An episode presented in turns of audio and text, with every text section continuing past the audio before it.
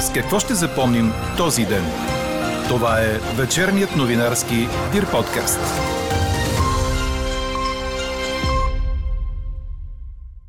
Продължаваме промяната. Успяха да убедят само 117 депутати да подкрепят новия кабинет Василев. Върнаха неизпълнен мандат. Връщането на мандата неизпълнен е логичният ход на нещата. Управляващите не успяха да решат нито една от поредицата кризи в страната. Политическата логика говори, че президентът ще връчи третия мандат на БСП. Останете с подкаст новините, за да чуете още от коментара на социолога от Сова Харис Васил Тончев.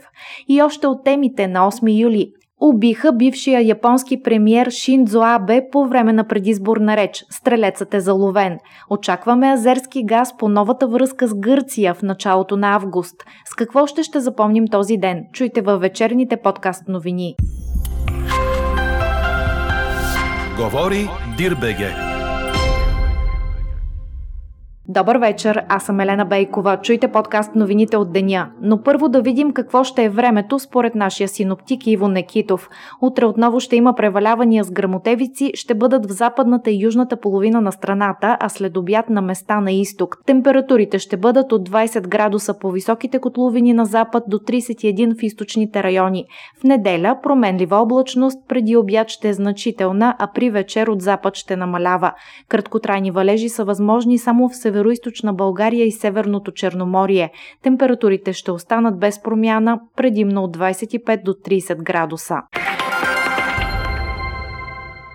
Продължаваме промяната, не успяха да намерят 121 депутати, които да подкрепят нов кабинет с предложени от тях кандидат за премиера Сен Василев. Самият Василев върна на президента на изпълнен мандат за съставяне на правителство.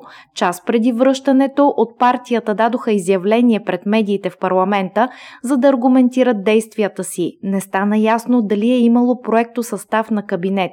Вицепремиерът в оставка Сен Василев обясни. За съжаление не успяхме да намерим 121 депутати, които да подкрепят програмата, съдебната реформа, работата, която имаме да свършим до края на годината като законодателна дейност, за да може да се изпълни плана за възстановяване и устойчивост и най-вече това, което заложихме, идвайки на власт, а именно да няма корупция, и това, което се случва в България последните 15 години с разширяваща се ножица между бедни и богати, да започне да се обръща.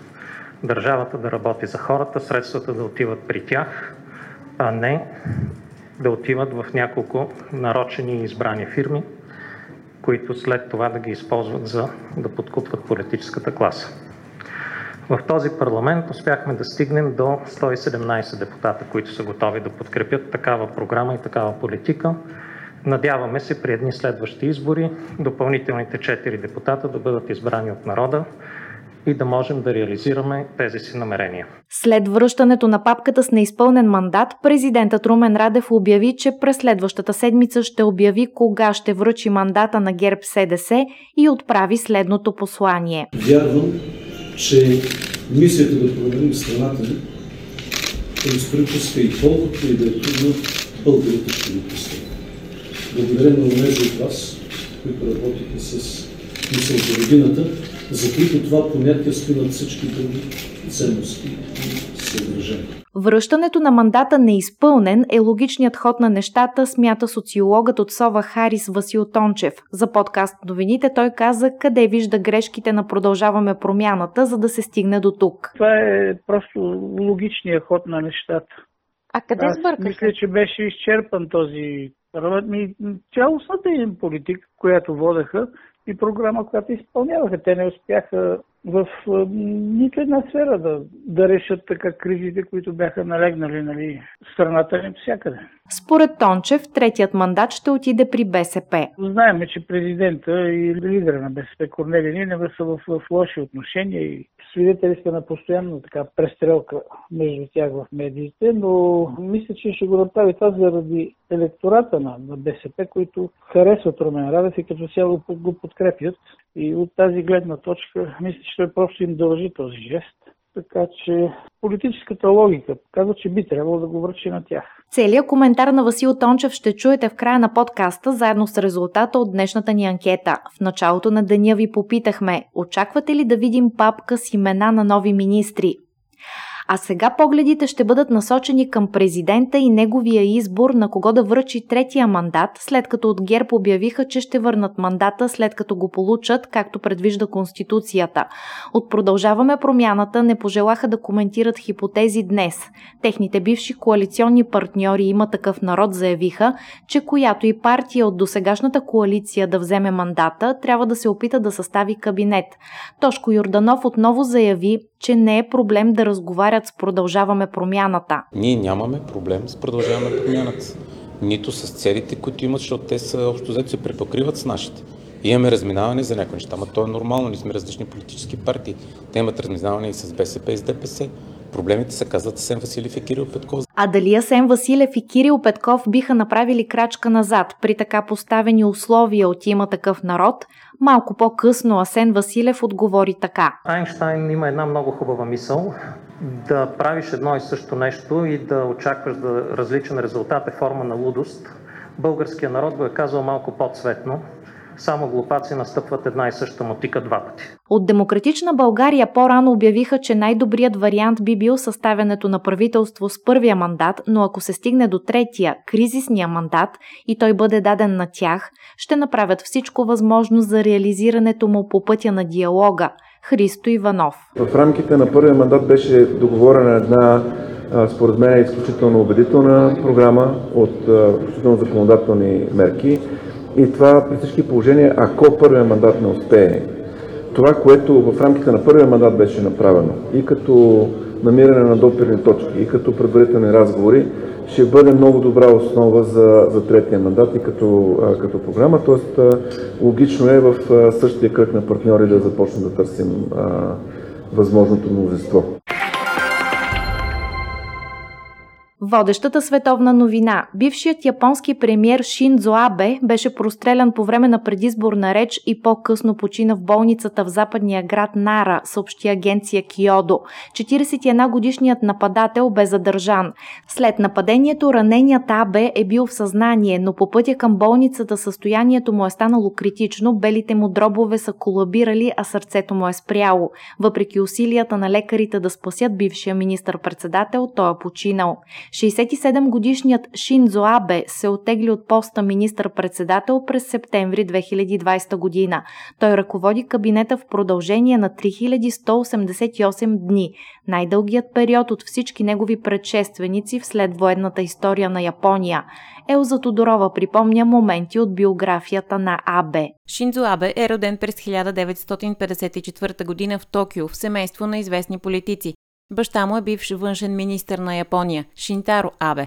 Именно като негов секретар работи синът му преди да бъде избран в Камерата на представителите през 93-та.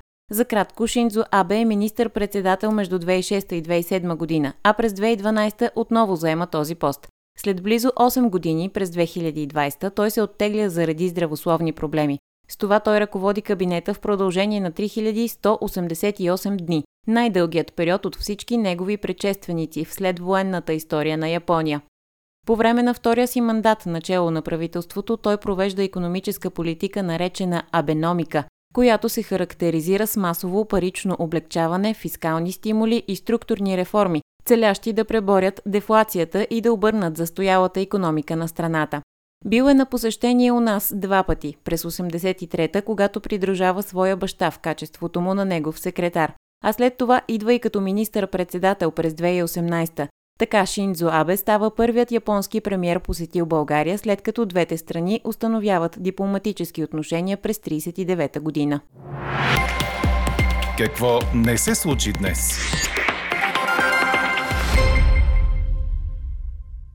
Европейската комисия не разрешава дерогации. Това се прави от националните компетентни органи, заявиха за БНР от институцията в отговор на запитването дали в комисията има искане за дерогация за превод към руското посолство у нас, който според твърденията на министра на финансите в оставка Асен Василев попада директно под санкциите срещу Русия. Министр Василев каза по-рано, че руското посолство е поискало дерогация за него и тя в момента се консултира с Еврокомисията. От комисията поясняват, че са в контакт с всички страни членки във връзка с прилагането на санкциите, но не ги обсъждат подробно. Софийската градска прокуратура е отделила материали от разследването на тежката катастрофа в София заради данни за евентуално нарушаване на служебните задължения от полицаи, включително на КАТ, и за покровителстване на обвиняемия Георги Семерджиев, както и за търговия с влияние, съобщиха от прокуратурата. Семерджиев е с повдигнато обвинение за катастрофата, задържане за 72 часа и се очаква утре прокуратурата да внесе искане в съда за постоянното му задържане под стража. Прокуратурата ще проверява дали служители на МВР са нарушили, превишили или не са изпълнили служебните си задължения, както и дали са използвали своето служебно положение с цел да набавят за себе си или за други го облага. Ще бъде проверено и дали служители на МВР не са докладвали в прокуратурата станали им известни данни за евентуално извършени нарушения или престъпления от Семерджиев. След приключване на проверката ще бъде преценено дали има основания за образуване на досъдебно производство. Междувременно доведеният брат на 35-годишния бивш футболист Георги Семерджиев беше задържан за шофиране в пияно състояние и след употреба на наркотици, съобщи БНТ. Николай Огнянов е доведен около обяд във второ районно управление в столицата. Той е бил спрян, след като е шофирал с превишена скорост. Полевият тест е отчел 2,3 промила алкохол. Проверката за употреба употребени наркотици също е дало положителен резултат. Мъжът е задържан в полицейски арест за срок до 24 часа. Очаква се България да започне да получава азерски газ по междусистемната газова връзка с Гърция от началото на август, съобщи премиерът в оставка Кирил Петков, който заедно с гръцкия си колега, премиерът Мицотакис, бяха на газоизмервателната станция при Комотини, за да участват в събитието за финализиране на строителството на интерконектора. Петков обясни пред журналисти, че към момента цената на газа от Азербайджан е еквивалентна на тази, по която сме купували газ от Газпром а след пускането на интерконектора тя ще поевтинее с 30%. Премиерът в оставка беше категоричен, че страната ни не е застрашена от криза с газа. Болниците са длъжни да поддържат готовност за прием и лечение на пациенти с основна или придружаваща коронавирусна инфекция. Това припомня здравният министр в писмо до регионалните здравни инспекции, които да дадат нужните указания на лечебните заведения.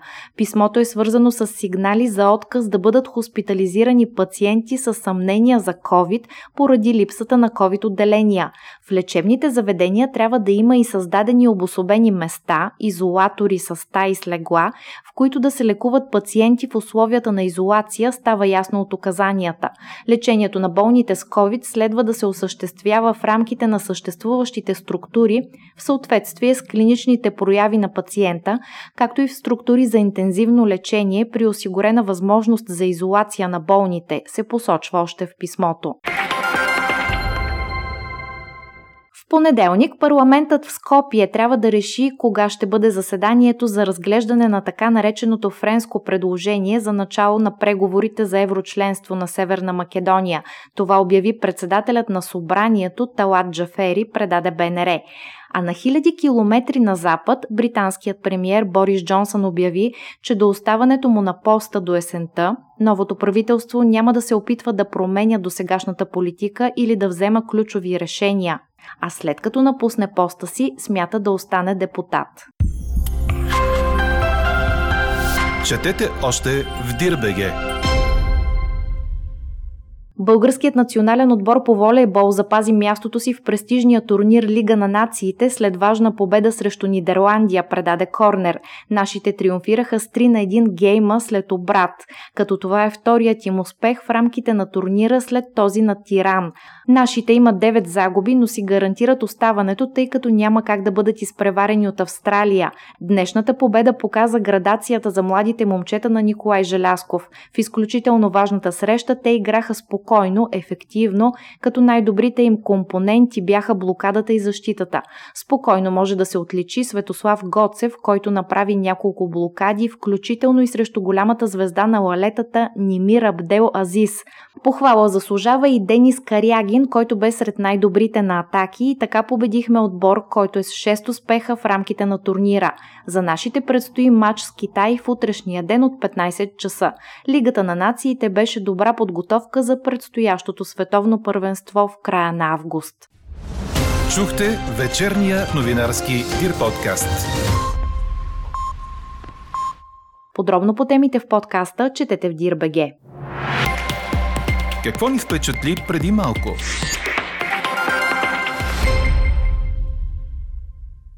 Лидерът на атака Волен Сидеров е задържан в столичното първо районно управление заради хулигански действия и материални щети, съобщи БТА. Сидеров влязъл в сградата на полицейското управление. Той искал да потърси обяснение защо е назначена Симона Радева, близка на извършителя на тежката катастрофа Георги Семерджиев. Насилствено завлякоха Волен Сидеров вътре. Къде е Волен Сидеров? Това крещяли хора, които се събрали пред полицейското управление. По думите на негови приближени, бившият депутат и общински съветник щупил стъклото на дежурния полицай, като настоявал за среща с шефа на районното. След 20-минутно чакане пред входа на управлението, адвокат Христов е бил допуснат при клиента му Волен Сидеров. Каква я мислехме, каква стана? Петък е. Очаквате ли да видим папка с имена на нови министри? Ви питахме в началото на деня. От близо 1000 отговора в анкетата ни, 86% са не. След като мандатът беше върнат от Продължаваме промяната неизпълнен, попитахме социолога от Сова Харис Васил Тончев на кого според него президентът ще връчи третия мандат. Както знаем, ГЕРБ СДС, на които се полага вторият мандат, вече обявиха, че ще го върнат. Ето какво каза Тончев пред Елза Тодорова. Очаквахте ли неизпълнен мандат от Продължаваме промяната? Разбира се, това е просто логичният ход на нещата. А къде Аз сбъркаха? мисля, че беше изчерпан този парламент. Ми, цялостната им политика, която водеха и програма, която изпълняваха. Те не успяха в нито една сфера да, да решат така кризите, които бяха налегнали нали, в страната ни всякъде. Можем ли да виним за това и опозицията според вас? В това число има такъв народ, които след като излязоха от коалицията. Вижте, се много, много разнородни бяха четирите партии, които бяха в, в коалиция. И разбира се, в, в основата така на това, че не, не успяха да, да се задържат по-дълго във властта, беше, бяха отношенията между има такъв народ и продължаваме промяната. Но те просто се оказаха в един момент несъвместими. И разбира се, големия губещ, както виждаме, освен България като цяло, има такъв народ, които развалиха коалицията, но за това ще си понесат, понесат и тежката така политическа оценка което на този етап социологическите агенции показват, че подкрепата за тях ще бъде дали под прага от 4%, за да присъстват в следващия парламент.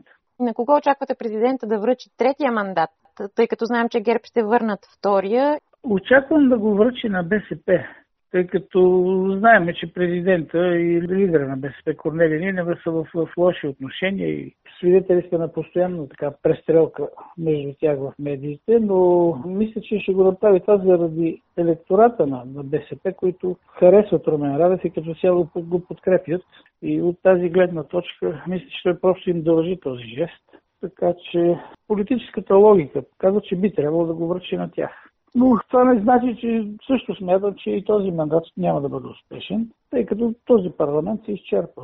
Това мнозинство се е изчерпало и ще се търси ново мнозинство. Намираме се в предизборна обстановка и то не от днес и от вчера. Така се държат и политиците, както в парламента, така и извън парламента. На брифинга този следобед Асен Василев каза, че се надява при едни следващи избори да имат допълнителните 4 депутати, тъй като са намерили 117, които ги подкрепят. Дали след изборите ще имат това мнозинство? Много рано да се каже и че това ще бъде плод на предизборната кампания и борба, която се очертава преди изборите за следващ парламент. От една страна са партиите, които не биха влезли нали, в такава коалиция. Това са ГЕРБ, Възраждане, ДПС. А от другата страна пък са тези партии, които биха могли пак да направят коалиции. Ще съберат така някакси подкрепата в момента за едните или за другите. или така за двата полюса, ако можем така да ги определим, виждаме, че горе-долу съотношението е 50 на 50. Така че е изключително важно е за това нали, на коя страна ще наклонят звездните, какво ще се случи в следващите три месеца на предизборна кампания. Да очакваме ли в близко бъдеще поредица от избори, тъй като прогнозите са и за следващ силно фрагментиран парламент? Да, в близко бъдеще и не само след тези избори не се очакват стабилни мнозинства. България се намира в толкова така раздробено политическо пространство, че е най-вероятно и често да ни се налага да ходим до урните.